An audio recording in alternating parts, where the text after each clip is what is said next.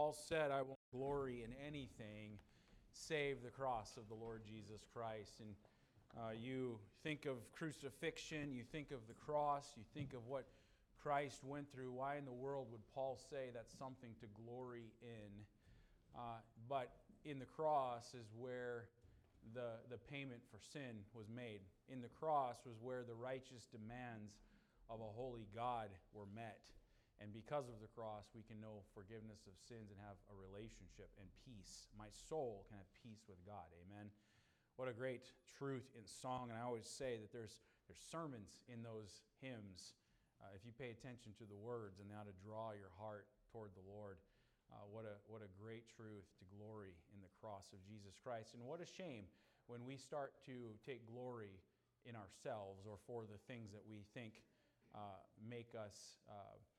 I don't know, that, that, that we would take glory in anything that we would do or that we would say, uh, because it's only by the, the, the, blood of Jesus Christ and only by the grace of God that we are anything at all. Amen. And so let's give honor to the Lord in those things. Uh, appreciate that song uh, this morning. Take your Bibles and turn to Luke chapter 15. Luke chapter 15 this morning. And by the way, uh, if you're a guest here, thank you for coming. I'm sorry I wasn't in here earlier to greet everyone. Uh, normally, I would do that. Uh, just this morning, it was not able to. So I'm glad that everyone is here today. And if you're a guest, thank you for coming. And we appreciate that you would join us today. And we trust that the Word of God will be a blessing and a challenge uh, to you as well as to our members and uh, other visitors alike, okay?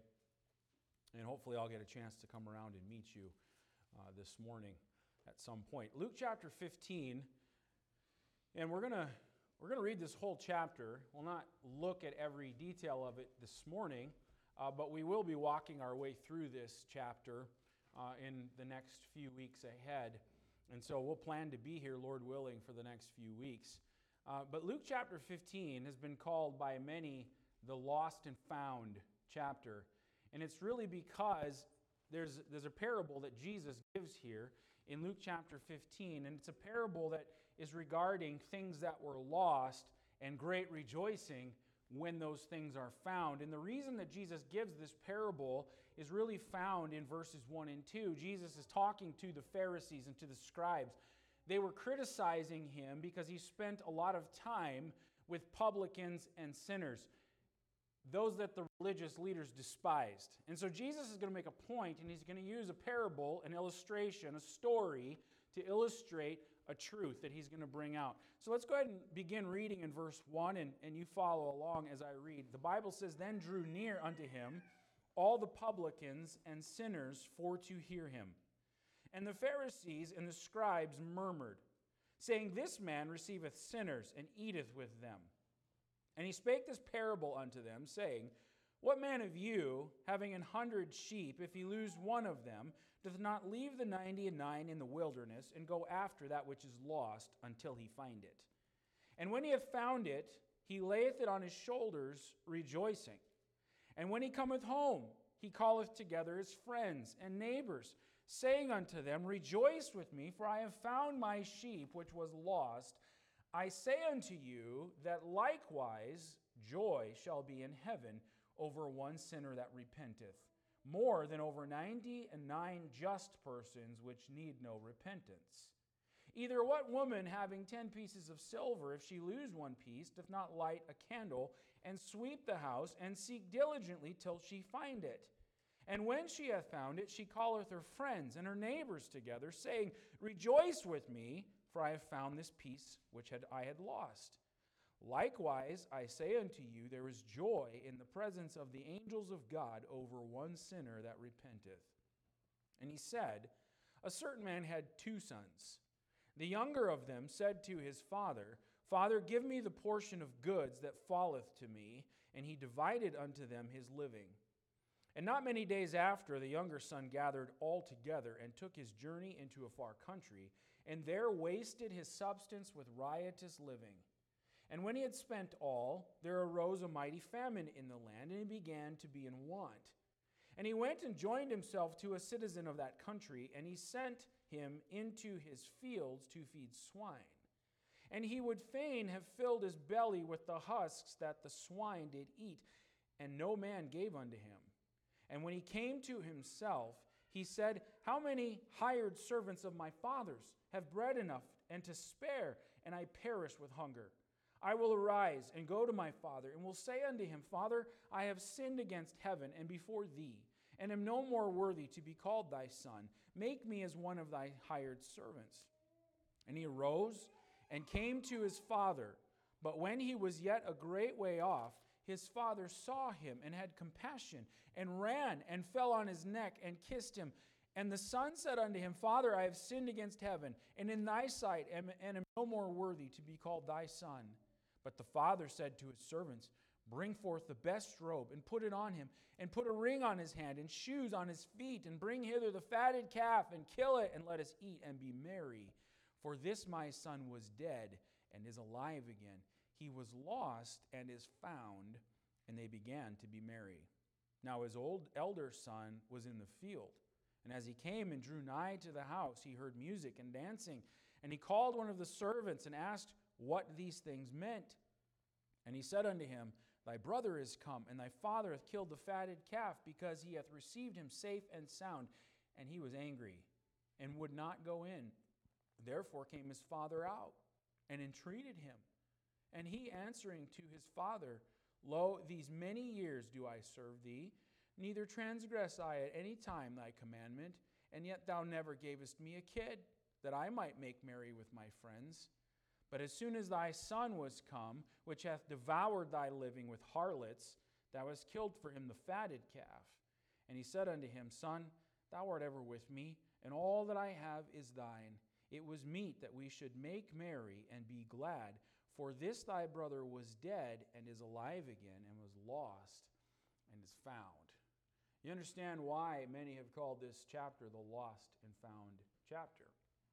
And again, Jesus gives this parable because he's talking to the Pharisees and the scribes who criticized him because he was eating and drinking or visiting with, with what the Pharisees called the publicans and sinners. The Pharisees, the religious leaders, despised these people.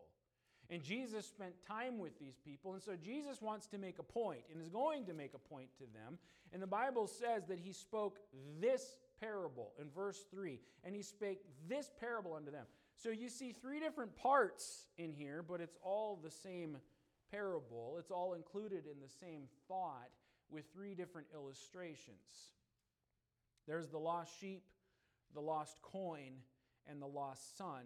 And Jesus gives this parable to show them God's love or how God values even just one person and how God feels over even just one sinner that comes to repentance. That's the reason behind this parable. And the primary truth behind the parable is that lost sinners need to come to a place of repentance, but God is willing and God is looking. And so this parable has three parts the sheep, the silver, coin, and the son. We're going to take each of them individually over the next few weeks.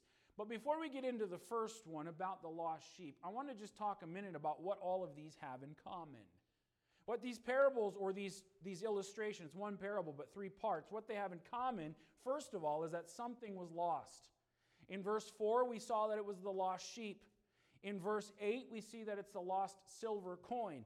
In verse 24 and verse 32, we see that it was a lost son. In every one, there's something that was lost.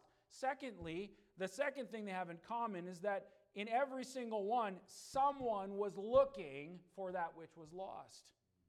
In verse 4, we see that the sheep was lost, and the, and the shepherd went after the sheep that was lost. Look at it again. What man of you, having an hundred sheep, if he lose one of them, doth not leave the 99 in the wilderness and go after that which is lost until he find it? In verse 8, we see that the woman who had lost the coin, she, either what woman having 10 pieces of silver, if she lose one piece, doth not light a candle and sweep the house and seek diligently till she find it.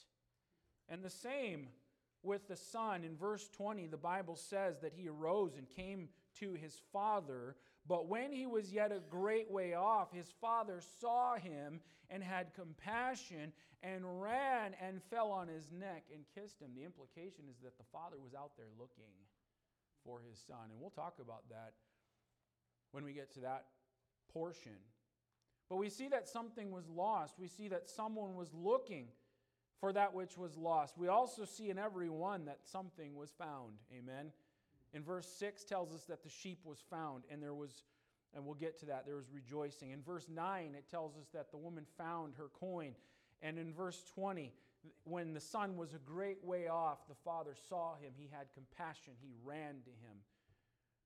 We also see that not only was something found, but we see that there was great rejoicing when it was found.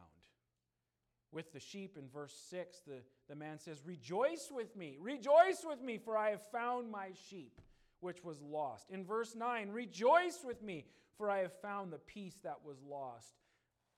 Speaking of the son, in verses 22 to 24, they began to be merry.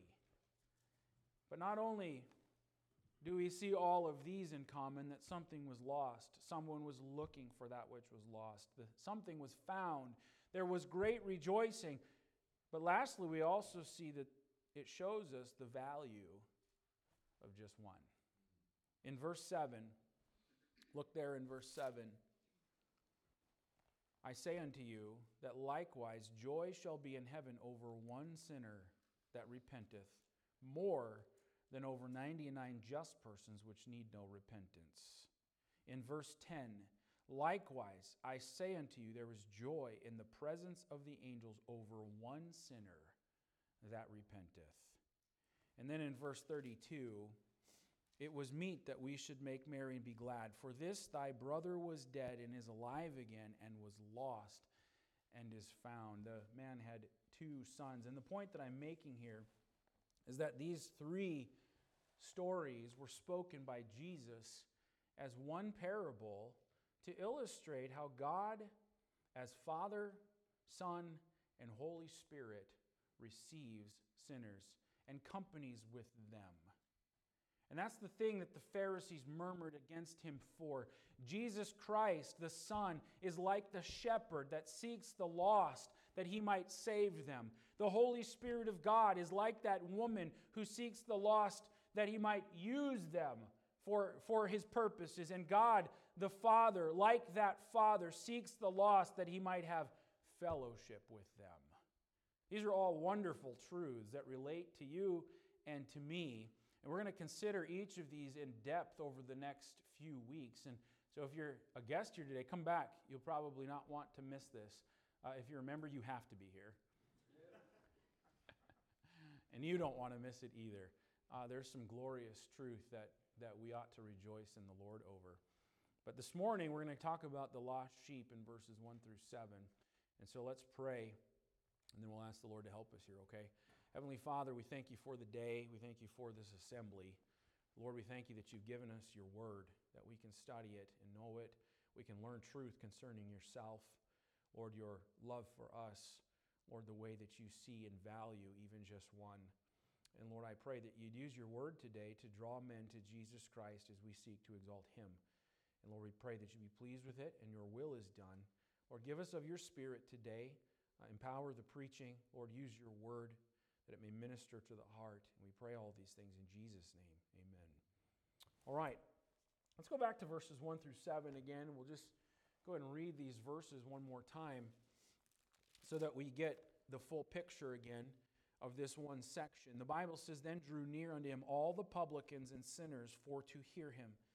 And the Pharisees and the scribes murmured, saying, This man receiveth sinners and eateth with them. And he spake this parable unto them, saying, what man of you, having an hundred sheep, if he lose one of them, doth not leave the ninety and nine in the wilderness and go after that which is lost until he find it? And when he hath found it, he layeth it on his shoulders, rejoicing. And when he cometh home, he calleth together his friends and neighbors, saying unto them, Rejoice with me, for I have found my sheep which was lost. I say unto you that likewise joy shall be in heaven over one sinner that repenteth more than over 99 just persons which need no repentance. The murmuring of these self righteous scribes and Pharisees is what brought about this parable from Jesus to reveal to them God's personal interest in the salvation of souls. And you see the, the context here is that the scribes and the Pharisees, they were the religious leaders, they were the elite, they thought highly of themselves, they were set apart and different from the common people. Here's these publicans and sinners. And, it, and you get the idea from Luke chapter 18 about the Pharisee and the publican who went up into the temple to pray. And the Pharisee said, God, I thank thee that I am not like other men are, even as this publican. So you see how he thought about himself. That's the idea here in this portion as well. The scribes and Pharisees, like, Jesus eats with publicans and sinners. And it's that attitude of heart that brought about this parable that Jesus gives to show them God's personal interest in every single soul. In this first section, we find the lost sheep. And I want us to notice a few things out of this. First of all, notice that there was a painful discovery.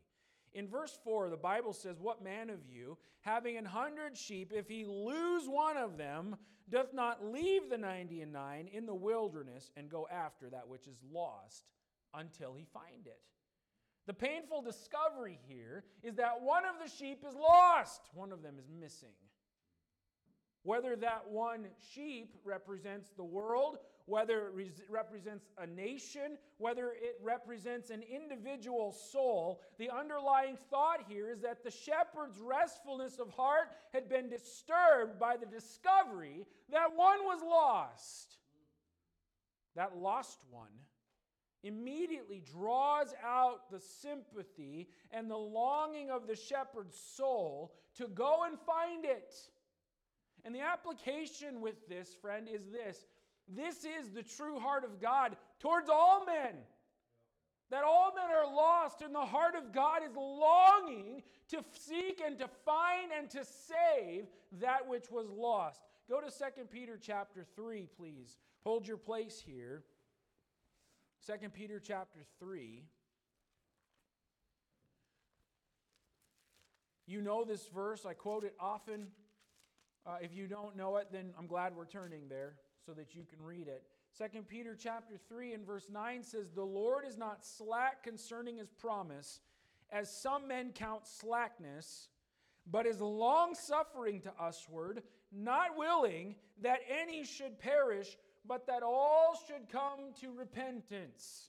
And we use this verse a lot to show the heart of God towards sinners, that, that God doesn't want anybody to perish, but that everybody comes to repentance. But what we don't often go back and look at is the context in which this is given. The context in which this verse is given is the judgment of God that is coming on this world.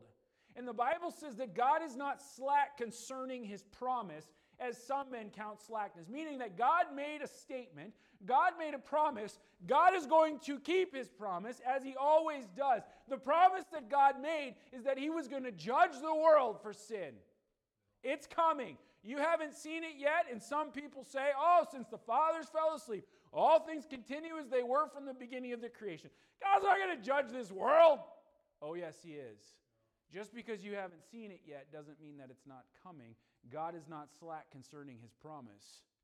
But the reason you haven't seen it yet is because that God is long suffering to us and not willing that any should perish, but that all should come to repentance. This is the heart of God towards lost sinners. Judgment is coming, but God doesn't want you to face it. He's long suffering to you and giving you an opportunity to be saved. His love for lost sinners is the very reason that Jesus Christ, who is the good shepherd, came into this world. Let's look at another passage of scripture or two. In 1 Timothy chapter 2, 1 Timothy chapter 2 and verse 1.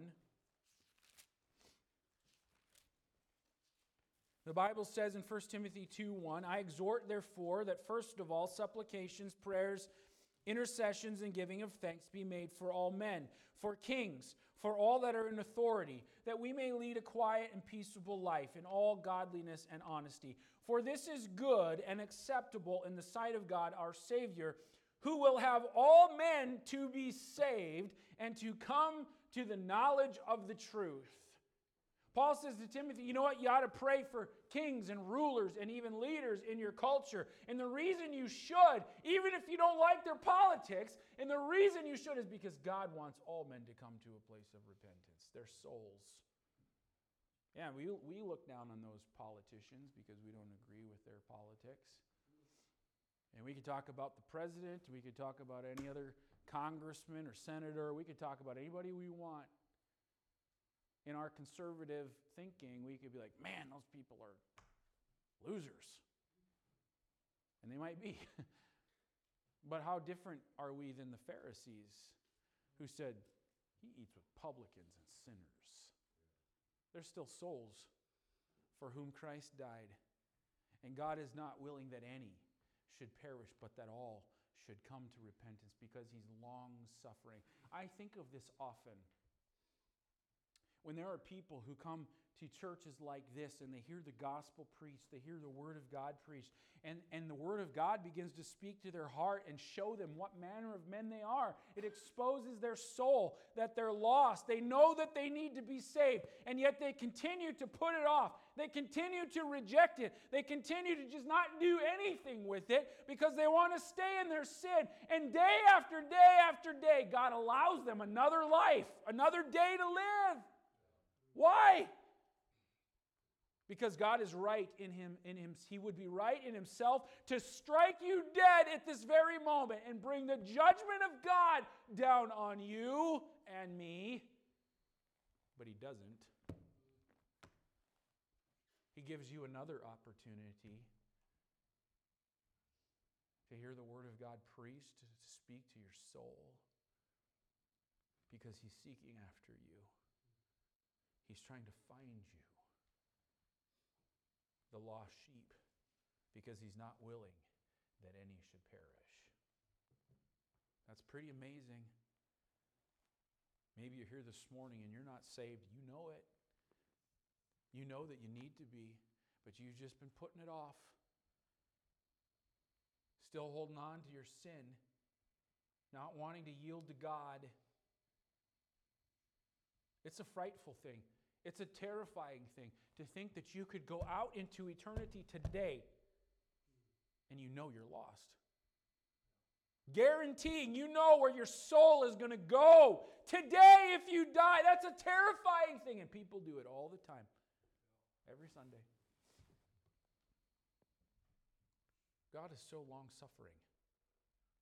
God is so merciful. And the point that is being made here by Jesus is that God loves sinners. And he's using this illustration. Which of you, if you have a hundred sheep, you'd do the same thing. You care for your sheep, you'd, you'd leave the 99 and you'd go after the one that is lost until you find it. It's just a representation of the heart of God towards just even one person. The lost one draws the sympathy and the longing of that shepherd's soul to find it.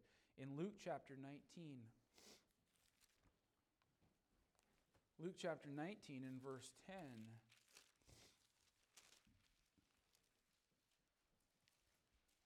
The Bible says, For the Son of Man is come to seek and to save that which is lost.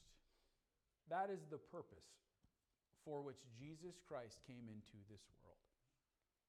Here's the reason to seek and to save that which is lost. That's you. That's me.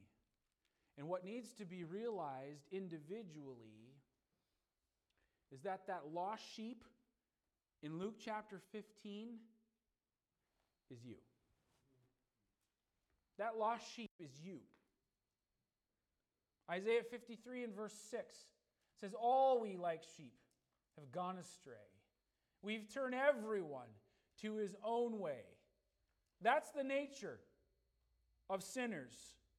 In Romans chapter 3, turn over there, Romans 3, in verse 10, here's a statement regarding mankind in general, but you need to read this with me in mind or you in mind individually. In Romans 3 and verse 10, I'll let you get there. The Bible says, As it is written, there is none righteous, no, not one. You know what? Even if you're religious, you're not righteous. The Pharisees and the scribes thought they were righteous because they did all of these things, which they didn't do them perfectly. They broke the law of God all the time, but they were self righteous. And the Bible says, There's none righteous, no, not one. Keep yourself in mind. There is none that understandeth, there is none that seeketh after God. They are all gone out of the way. They are together become unprofitable. That word unprofitable means to render useless. They're useless. There's none that doeth good, no, not one. The question is this Do you see yourself in the same condition? Because if you're here today and you're not saved, you are lost. You're lost in your sins. And it's the desire of God to save your soul. He's seeking after you, friend, to save you. He doesn't seek the lost sheep just because it has value, although it does have value. He seeks the lost sheep because of his great love for the lost sheep. Because what value is there in a fallen, sinful man? What good is there? What can I present to God of any value? And most people, if they look at their life, they'd say, My life's a wreck. I've destroyed it. I've wrecked it. I see it. What, what good is there? Well, that's why the Bible says they're all unprofitable, rendered useless. I don't understand that, how God could love sinful men. But He does. He said so. He proved it when He sent Jesus Christ into this world to give His life. How do we know that God loves us? 1 John 3:16. Hereby we perceive the love of God that Christ Jesus came into the world to save sinners, to give his life. John 3:16 says for God so loved the world that he gave his only begotten son that whosoever believeth in him should not perish but have everlasting life. He came to seek and to save that which was lost. So we see first of all in our text go back to Luke 15 the painful discovery. One of them is missing it's lost. That lost sheep represents you and me. But then we also see a patient search in verse 4. What man of you, having an hundred sheep, if he lose one of them, doth not leave the ninety and nine in the wilderness and go after that which is lost until he find it? Here's the patient search. He goes after that lost one until he finds it. There's no turning back with him until his purpose is fully accomplished. Amen. You know what? God doesn't give up on you or me. The determination of Jesus Christ is to find every lost one. That's why he patiently, diligently searches because of his long suffering nature, giving opportunity after opportunity after opportunity, even to those who will not listen. Oh, I thank and praise the Lord for how patient the Lord was with me before He saved my soul. How many times the Lord called and convicted my own heart, and how many times I rejected Him because I wanted to go out into the world and experience the world. What can be said this morning of you. How many times? Understand this. Every lost soul, God is going to find one way or the other. Did you know that? The shepherd here, the one who lost his sheep, he goes out and he searches diligently until he find it. But the truth is, there's going to be souls that will not come to a place of repentance. There's going to be souls who go into eternity without God and experience the judgment of God. Would we say that, oh, well, God didn't find them? God didn't find that soul because they didn't get saved. Let me tell you, none will slip by the notice of God. The Bible says all souls are mine. God says that. Not one is going to slip by. He's either going to find them in his saving mercy or he's going to find them in his righteous judgment. Not one is going to slip by. If sinful men are not drawn to him by his grace, the grace of his cross in this life, they will surely be drawn by the power of his throne in the next life. Every human soul the Son of God is going to find. None is going to go unnoticed. And friend, you need to understand this. It is in this life only that he extends mercy and grace. In the next life, he's going to be your judge. Oh, my friend, do you grasp the power of that thought, the terrifying nature of that thought? You go out into eternity without Jesus Christ, friend, you will face the judgment of God, and you cannot even imagine. The Word of God gives us a description of the lake of fire the wailing and gnashing of teeth, the torment, the flame that never dies, the crying, the wailing, the remembering for eternity, forever and ever and ever and ever. And our mortal mind cannot comprehend. The Bible tells us that death and hell, they're going to give up the dead that are in them. Every soul is going to stand before God. And if your name is not found written in the book of life, you will be cast into the lake of fire, and it burns forever and ever and ever. No one's going to escape. No soul is going to escape the eye of the Lord. He will find everyone. But it's only in this life that He extends grace and mercy. You go out into eternity without the Lord and you stand before God. There is no other chance. There's not one. You're condemned. You need to understand this if you're not saved today. Your soul hangs in the balance, and you do not want to face God as, a, as your judge. And so we find here this patient searching. That he goes and he finds that one. And he doesn't stop until he finds it. And it's the same in this life that God is searching. The, the, the Spirit of God is trying the hearts, and the Spirit of God is even pulling and drawing somebody today. He's being patient and long suffering and kind to you, giving you another day of life to be able to respond to Him. But that day is coming to an end.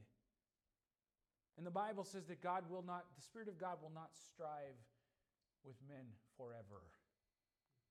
The opportunities that God is extending today, you need to respond. He's not striking you dead this moment. He would be just in doing so because he loves your soul. But that doesn't mean that you have tomorrow, that you can put it off for another day. Look with me back in our text.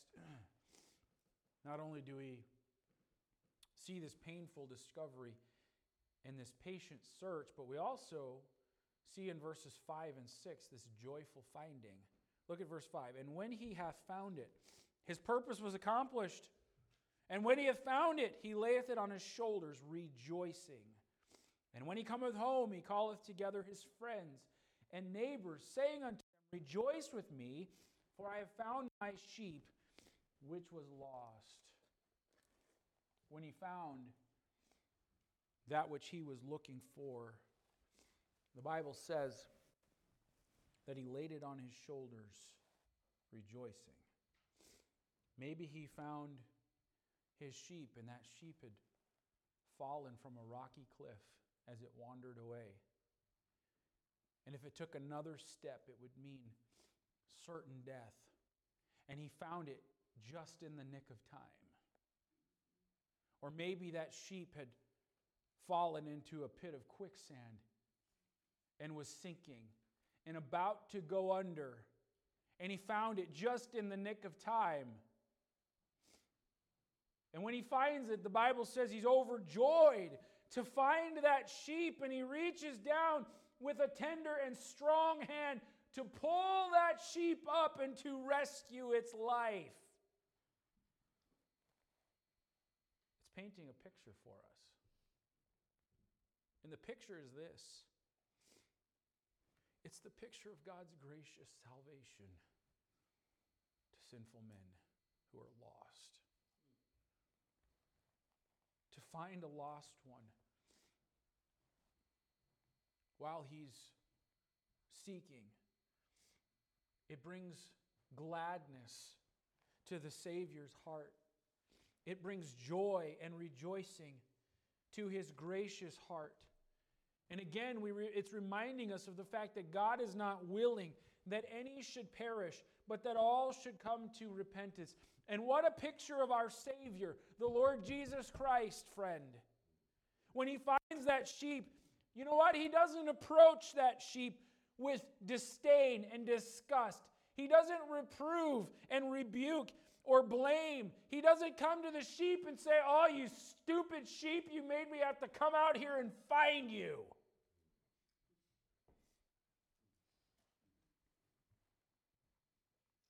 That sheep is you and me. And when he came to me, he didn't come with rebuke. He didn't come after all the years of rejecting God. He didn't come muttering under his breath, You stupid sheep. Why did you go astray? It brought rejoicing to his heart to find the soul. Man, if you're here today and you are saved, put yourself in this spot, in this situation. How dare we glory in anything? Maybe you're here today and you're not saved and your life is a wreck. You're about to go under in that pit of quicksand. You're hanging off the edge of the cliff. And one more step is certain death. And God is right there ready to grab you. He's right there ready to save you if you'll only yield to Him. What a moment. What a moment. When a sin weary soul finds himself alone at the end of his rope, and the gentle shepherd comes along, and all of a sudden you feel that strong hand of the shepherd, the mighty hand raising you up out of that pit of sin and despair that you are in and saving your soul. I remember the gladness of my own heart. When I finally yielded to the Lord and I called out to God with a repentant heart, sorry for even who I was and the life that I lived. I don't want to live that way. I yield myself to you. When God reached down and saved my soul and made me new, I remember the gladness in my own heart. But what about the gladness of the heart of God? Amen? What gladness for the shepherd and for the lost sheep. In verse 7, Jesus says, I say unto you that likewise Joy shall be in heaven over one sinner that repenteth. Joy shall be in heaven over one sinner that repenteth. And I just remember the day that the Lord saved my soul and set me free. You know what? The misery of my life was gone. I was a miserable person. I was a miserable person.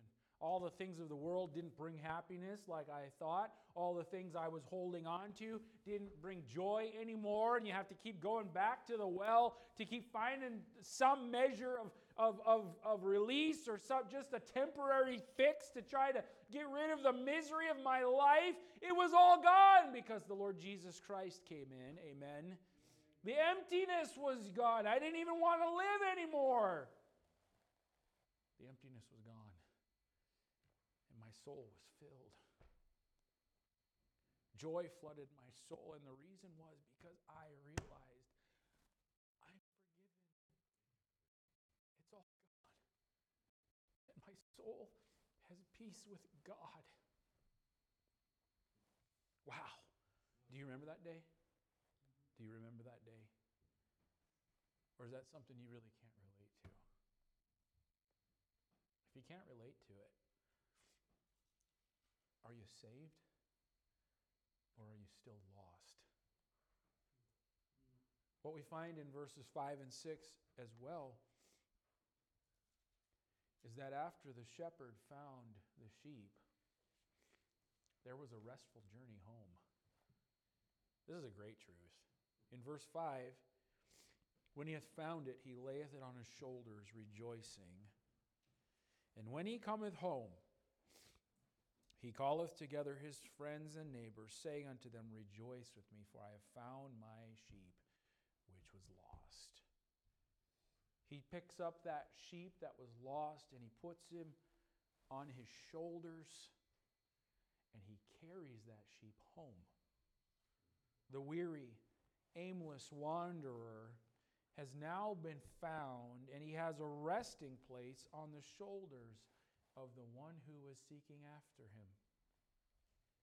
The sheep didn't have to do anything except for rest and abide on the shepherd's shoulders all the way home. And as sure as the shepherd comes home, so does that sheep. What a picture. You see where it's going? What a picture of our glorious salvation. Again, Jesus Christ comes seeking after your soul to pull you up out of your sin and despair and certain death.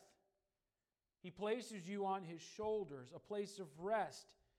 And from that point on, he carries you safely home. You know what? This world is not my home. We're passing through. I have a home that's waiting for me. But you know what? I don't have to work to get there. When the Lord saved my soul, He put me on His shoulders. And as sure as He comes home, I'm going home. The Lord does not drive His sheep, He doesn't drag them, but He undertakes to carry them every step of the way home. Do you understand that thought and the application there? Aren't you glad, if you're saved today, aren't you glad that you got the shepherd who's going to make sure to carry you home? I'm glad this world's not my home. Amen. And I'll close with this. Verse 6 tells us that he calls his friends to come and rejoice with him over the lost sheep that was found.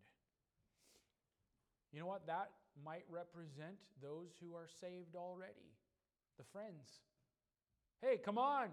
Rejoice with me that I found the sheep. Maybe these are saved ones already. He wants those that are saved to rejoice with him and be interested in the things that bring him gladness and joy. How is it that we get so dull of hearing and so caught up in this temporal life that when people get saved and we see the baptistry waters stirred, that no one is stirred in their soul to say, Amen? God's still working in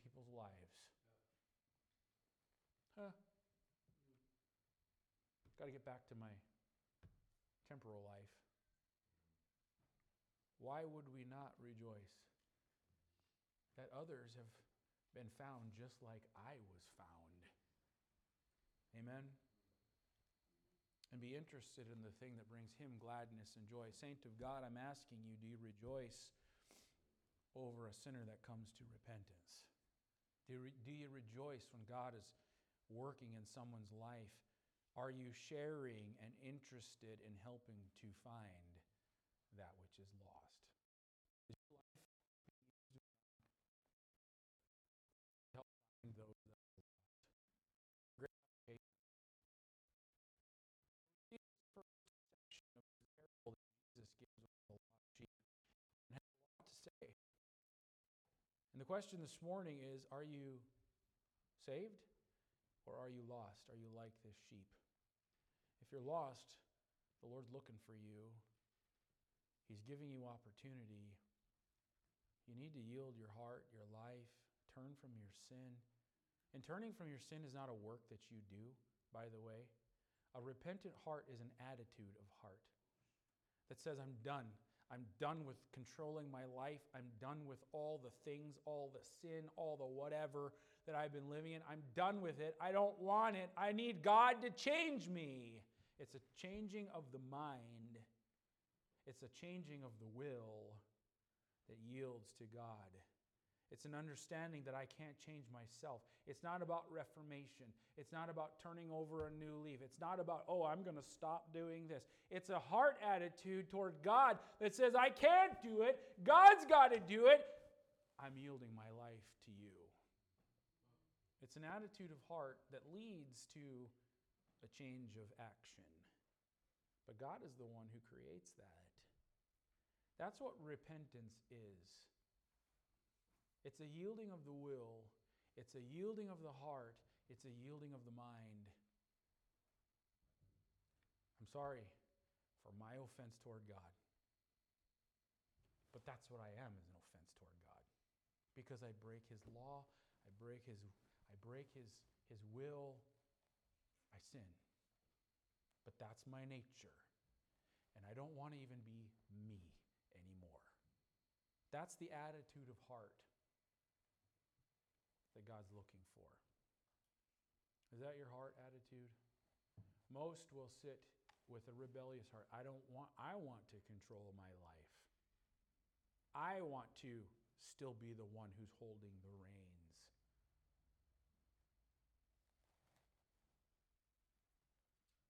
If you're here today and you're lost, the shepherd's looking for you. Amen. If you're here today and you're saved, we ought to rejoice in the things that bring gladness to the Lord. Amen. Let's pray. Heavenly Father, I pray, Lord, that you'd use your word today. And Lord, we ask that you would just have your way as you see fit. Thank you for giving us a picture of the heart of God towards sinful men, Lord, your heart that was seeking after me. And Lord, may the truths looked at today reach down and touch every heart. Whether a person is saved, may they rejoice in the goodness of God and be thankful. If a person's lost, may they see themselves as lost without God. And I pray, Lord, that you would have your way in every heart. We pray in Jesus' name. Amen. Let's all stand.